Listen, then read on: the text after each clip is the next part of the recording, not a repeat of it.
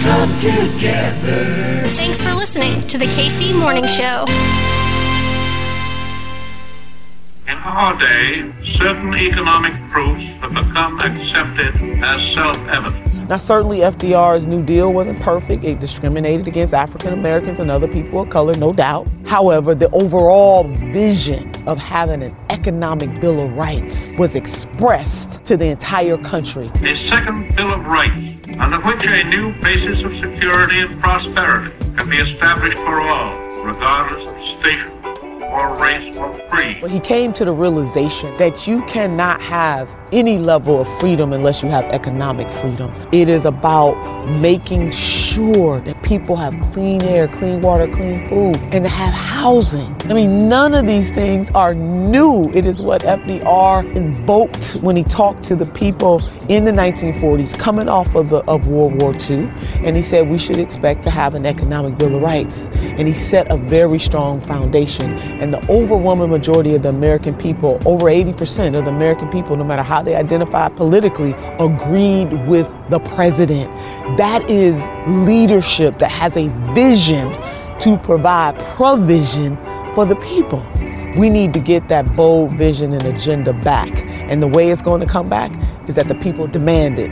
And how will the people be able to demand that bold agenda? They got to first believe that they deserve it. So I am here to declare that the American people deserve nice things. All of these rights spell security. For unless there is security here at home, there cannot be lasting peace in the world.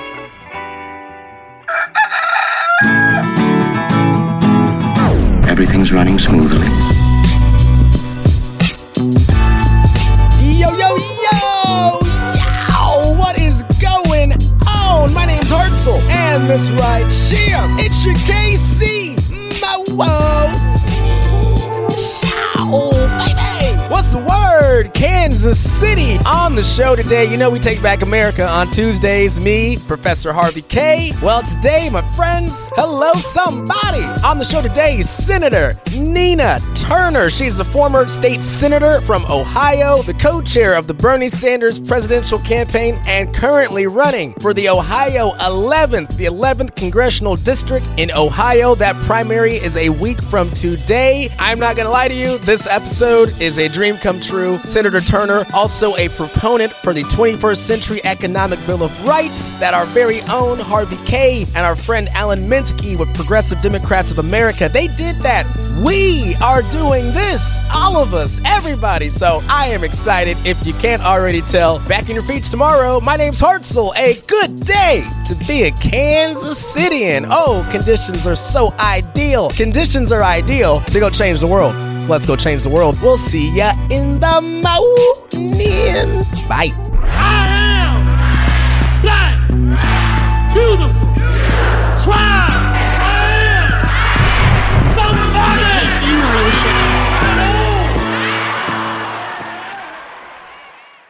For the first time on your KC Morning Show, she is Senator Nina Turner. She is running for Congress, my friends, the Ohio 11th Congressional District. Now, every week on your KC Morning Show, we take back America. We reclaim that radical history of America because progressives, we got a playbook. In fact, this playbook works and it plays in 2022. And that's what this whole mission was for myself and Harvey. We want to reclaim that radical history. We've been talking a lot about this moment of it all. And a lot of folks are just framing it as that it's a moment. But what is this moment, Senator Turner? And why is it not only that I think this moment requires you, but it also requires you to help inspire this fight within us so that we can do it all together? Yeah, this moment is certainly bigger than the three of us and it's bigger than any individual. This is about people coming together and understanding the zeitgeist of our moment and using our synergy and energy to fight for those things that are bigger than us. And so when we think about it from the political realm, it could be universal health care or saving Mother Earth or dealing with income and race inequality. From a spiritual sense, I would say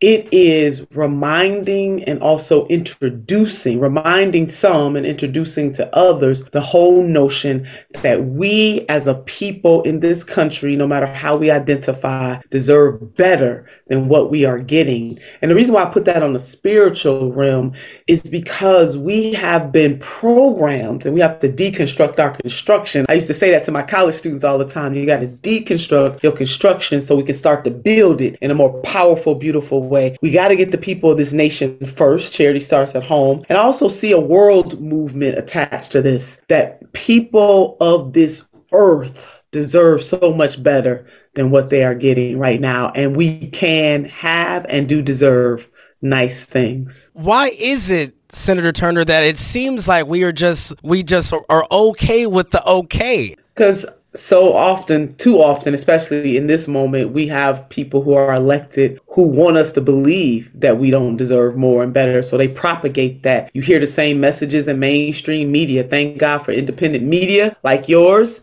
and others. You know, I won't get to naming them all, but there's some pretty spectacular independent media sources out there. We've been brainwashed basically, and, and we're starting to believe these things, and it's generational. And that is why I said we have to deconstruct our construction. We got to start to believe not only that it is possible, because it is very possible, the things that we talk about on the freedom fighting progressive left, possible and that is necessary. Professor Harvey Kaye and our friend Alan Minsky, I've listened to all three of you all talk now and I could hear it forever and ever. I just we need more of that 21st century economic bill of rights. I think that plays. Why do you think so as well, Senator Turner? Because it was there before, and I really thank God for Professor Harvey Kaye and also Alan Minsky to come together and put it back in the forefront where it belongs. Certainly on the campaign with Senator Sanders, he introduced this concept in 2016. We tried to continue pushing it in 2020 in a deeper way. And it is real that there is not there's something in the Christian tradition of scripture, I think is in the Songs of Solomon, there's nothing new under the sun. So actually the 21st century economic bill of rights is built upon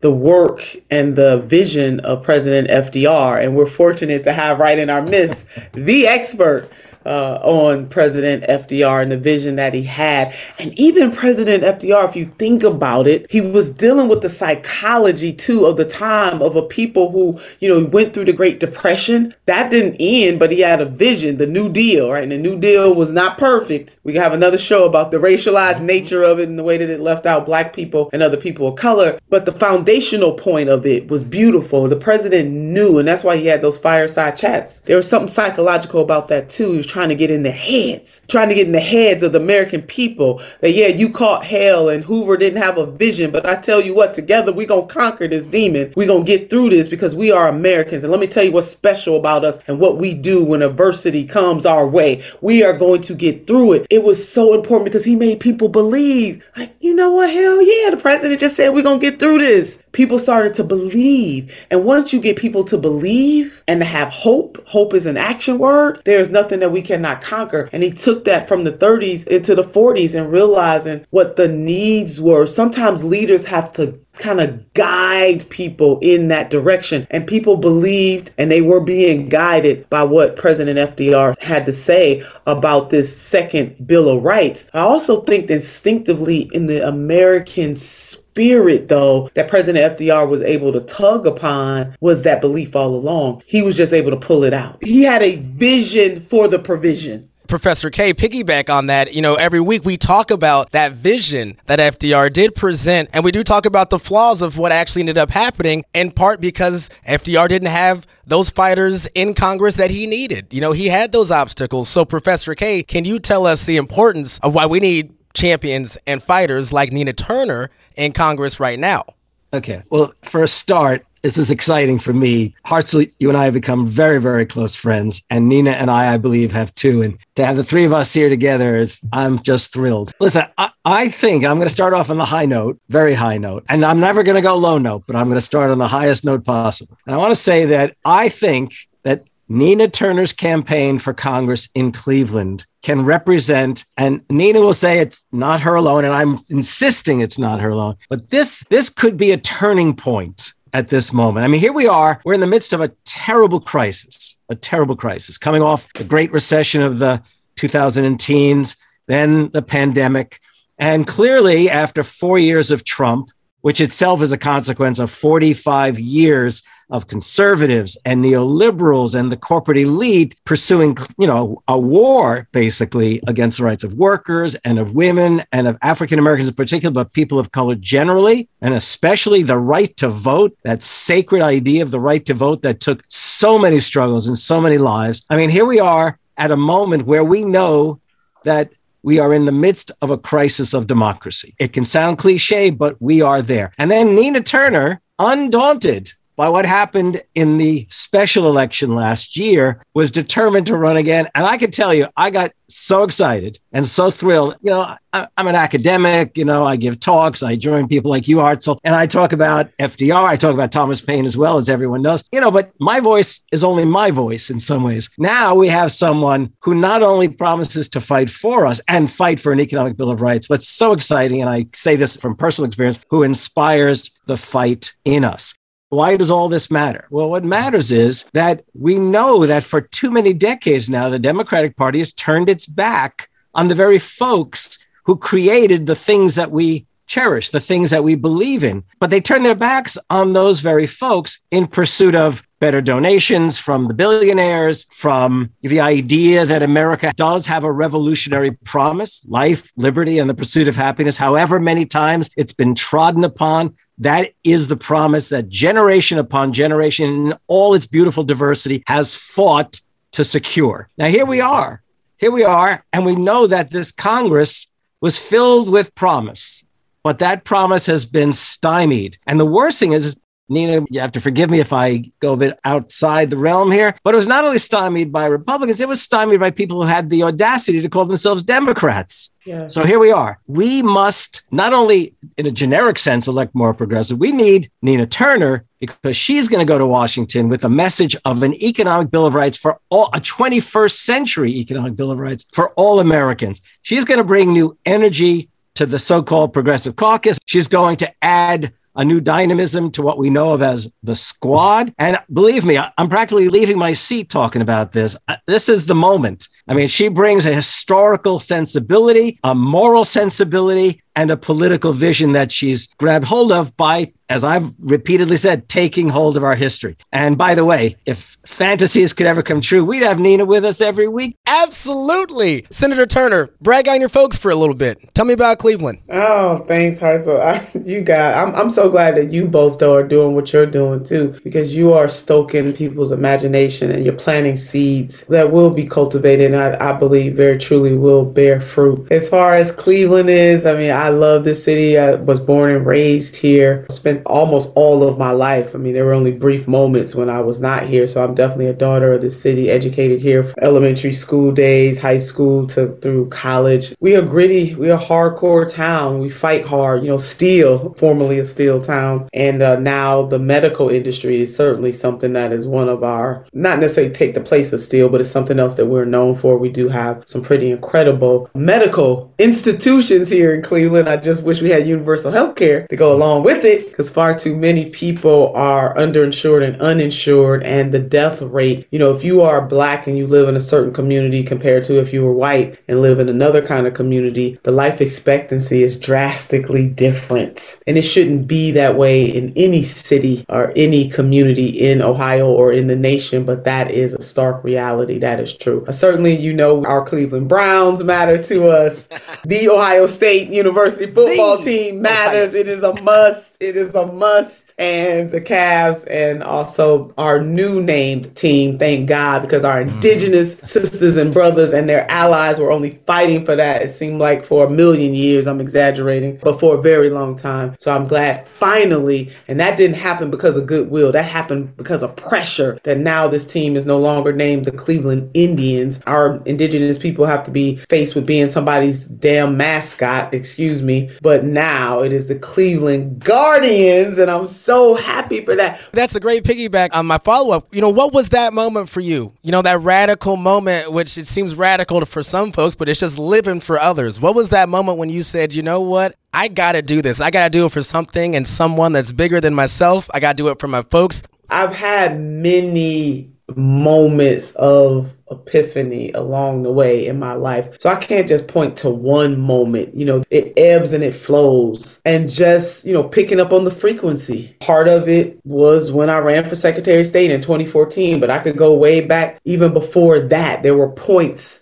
in my life when I knew I had to go bigger and I had to go bolder and I had to put something on the line, you know, for what I believed in, even if it caused me, especially political hurt and harm, because it does. These people are out to kill you. And it's not physical. Uh, sometimes it's not because, you know, this kind of stress could cause somebody to have a heart attack or heart. So I guess for me to button this up, it is knowing that within myself that what I am fighting for is well worth it and that no matter what mankind or womankind may try to do, humankind, on the status quo side of this, on the corporate side, try to do to me. That point you were making about this is not just a moment, it really is a movement. I stand on the shoulders of so many great ancestors in the African American tradition, some whose names we know, some whose names we do not know. There's a fighting tradition across all ethnic and racial groups. And when you tap into that ancestral plane, uh, to quote the Black Panther, mm-hmm. it just does something to you. And, you know, being someone that came from a working poor family, my grandparents were certainly solidly middle class, had to scrap every step of the way to be there.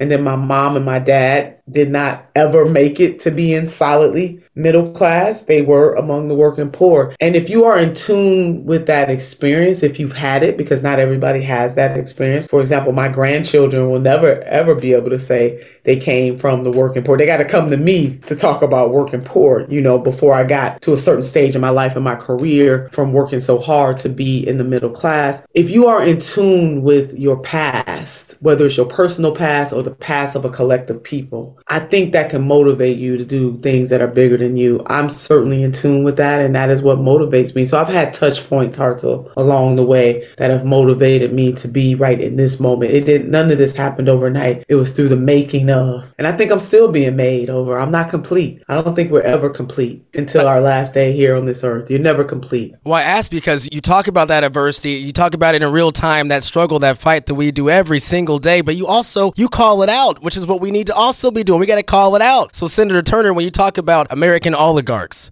you know, who you talking about? What you talking about? Let me check my phone. I guess let me check my Twitter. You know, we're seeing this in real time. Right. Well, the Twitter, you know, speaking of Twitter, allowing Elon Musk to purchase Twitter for 44, was it 44 million dollars? Billion. Billion, excuse me. Bill, insane. Absolutely insane sane. And when you look at the media conglomerate, it's owned by a very few ultra, ultra, the oligarchs. Because now I can't put enough ultras on wealthy to paint that picture. And one of the reasons why we cannot have nice things is because this systemic failure. It is a failure of government to allow so few people to have so much and so many people to have so little. So whether it's healthcare, prescription drugs, or people being unhoused, children going to bed hungry at night, all of that is a product of a system that is run amok. Senator Turner, before I let you go, again, thank you so much for doing this. We could talk forever. We talk about breaking out big tech, right? And well, what is big tech? Is that not big media? You know, is Uber tech or is it transportation? All these things. So I can't wait to, to dive in. I guess then, what is, Senator Turner, your pitch for us to claim that thing that we do deserve? You know, to encapsulate it very simply, and I can't wait to come back to just continue to pull back the layers. I take word from Congresswoman Barbara Jordan, who once said, What the people want is very simple. They want an America as good as its promise. And that really is what the 21st Century Economic Bill of Rights is about. That really is what FDR's vision was about, and the people who came after him who continued to build on that vision from the Reverend Dr. Martin Luther King Jr. to one of the greatest 20th century unionists on the planet, which was Asa Philip Randolph. What the people want is simple. They want an America as good as its promise. And we could take that, yeah, and Dr. Harvey put it back up. But freedom the freedom budget. budget. Yeah. Philip Randolph. They want a world, they want a community as good as its promise. And that promise should be not just about being in survival mode most of your life. It should be the opportunity to be able to thrive. You know, it makes me think of Maslow's hierarchy of needs. You know, we can never get to self actualization unless we can get past the physiological needs that people have. And why should poorer people or people who are working poor or barely middle class always be subjugated to being in survival mode the overwhelming majority of their damn lives? It is cruel and unusual punishment. It is immoral. It certainly has no spirit and heart. And the 21st century version of the Economic Bill of Rights is really about that, giving people a vision that can provide provision in this hegemonic nation we call the United States of America, that we can have and we deserve nice things. And everybody deserves to be able to live a very good life. I want to interject to save Nina from having to recite them by heart. If it's okay, I'll just read out that Economic Bill of Rights. This is what Alan Minsky and I put together based on FDR, A. Philip Randolph, Martin Luther King Jr., Senator Bernie Sanders, and a host of other folks around today. The right to a useful job that pays a living wage. And I'll just note when FDR signed the Industrial Recovery Act in 1933, only weeks into his into his presidency, he actually said no company that doesn't pay a living wage should be allowed to operate in the United States. That was a, if you like, a, a wish of his. Two, the right to a voice in the workplace through a union and collective bargaining. Three, the right to comprehensive quality health care. And as Nina makes clear in an excellent video campaign production. More than 85% of Americans, both Republicans and Democrats, they wanted national health care. Univ- sorry, let me make it better. Universal health care. That's the way to talk about it. Four, the right to a complete cost free public education and access to broadband internet. Five, the right to decent, safe, affordable housing. Six, the right to a clean environment and a healthy planet. Seven, the right to a meaningful endowment of resources at birth and a secure retirement. We've got to start addressing not only the problem of a living wage, we have to start addressing the gross inequalities in wealth, which especially affects people of color, African Americans in particular, it seems, but it's also the case it affects vast numbers of white folks as well. The right to sound banking and financial services, the right to an equitable and economically fair justice system, the right to recreation and participation in civic and democratic life. And I'll just say, one of my first Zoom sessions with Nina, I told her of how FDR's, the original commission that advised FDR in constructing a, an economic bill of rights, they didn't talk about simply a right to recreation. They talked about a right to adventure. Yeah. It is the case that Nina just lit up and I was about to change. I was going to get Alan Minsky to join me. And, but I had this feeling that people would say, what kind of adventure? You want everyone to go to Disney World or something? I don't know, you know, but, but that is important. The least recreation at the least and the capacity to participate in civic and democratic life. Yeah, and on that point, when you say quality of life, it can't be just the work all the time. That's not quality of life. It's being able to smell the roses or whatever flower is your preference. Or if you have no flower, that's your preference. But it's being able to, to go places and do things and expand your mind, nurture your imagination. You know, Albert Einstein, he talked a lot about the power of imagination, but if you never get a chance to cultivate it because you're always in survival mode, that is no life at all. So, yes, I lit up just as I am right now because that has always been something that is important to me. That instinctively I knew that there has to be something better and deeper to life than just working your fingers to the bone and never being able to expect that you can do something else, that you deserve to do something else that edifies you just personally, not for somebody else, not for some cause, but from time to time, you got to recharge your own batteries. And so people have to have the resources to be able to edify themselves so that then they can be better capable of pouring into the whole. If the overwhelming majority of the American people had these 10 things, how much more valuable it would be to them as individuals, to their family, to their community. My God, everything gets better from here. You know, this is a strong foundation and it makes people more productive. It makes people care about other people more. I mean, it's a ripple effect of positivity and beauty. Senator Nina Turner, where can folks go to donate time, talent, resources? We want to support this campaign, the primary coming up next week. Where do we go? Direct us, my friend. Oh my God, Hearts, you are so right. We have seven days left to the very day. They can go to ninaturner.com. That is ninaturner.com. And there's something for everybody time, talent, treasure. One of those, two of those, three of those. You can do it all. And it doesn't matter where you are. You can volunteer, you can phone bank for us. If you want to come into Cleveland, Ohio, please come. Early voting has started. Election day is on May 3rd. That is a week from today. And yeah, please come. NinaTurner.com. Senator Turner, thank you so, so much. This was just a dream come true. Professor Kaye, he raves about you. You're everything that he said. I'm honored too, and I'm proud. I Oh, just want to say you. that. It's- Proud to see a young brother doing the daggone thing. I do want you to know that you're not only going to inspire a lot of Kansas Citians today, I'm going to put money on it that Hartzell will be running for some political office in 2024, having heard your words. I hope he does. No comment. Let me start my political career now. No comment. No comment. you ready already? You ready already?